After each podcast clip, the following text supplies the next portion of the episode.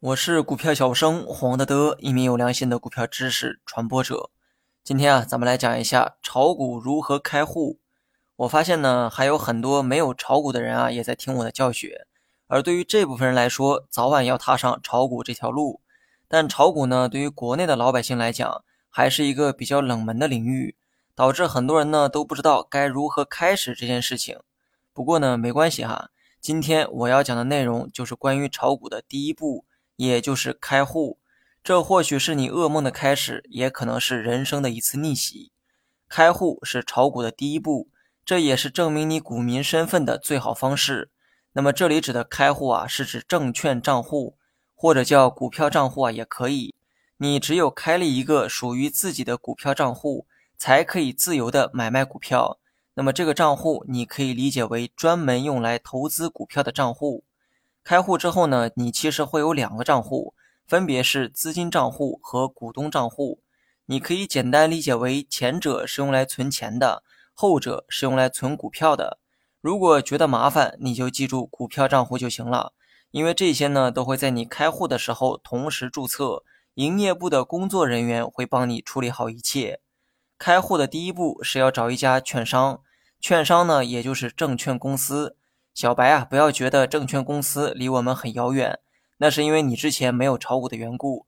其实呢，他们一直存在于我们的生活当中，就像随处可见的银行一样，证券公司也是金融机构，他们呢也有自己的营业部。办理开户的话，只需要找一家证券营业部即可。至于这个开户的条件呢，非常简单，年满十八周岁，具有民事行为能力即可。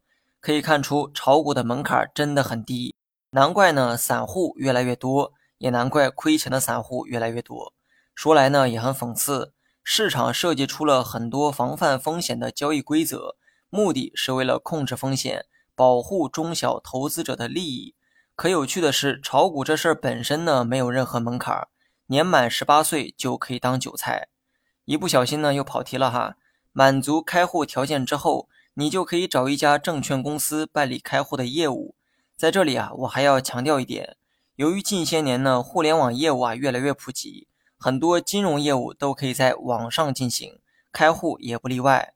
如果你懒得出门，你也可以在手机应用商店搜索某家证券公司的名称，下载该公司的 APP，然后在 APP 内完成开户。步骤呢非常简单，按照提示完成即可。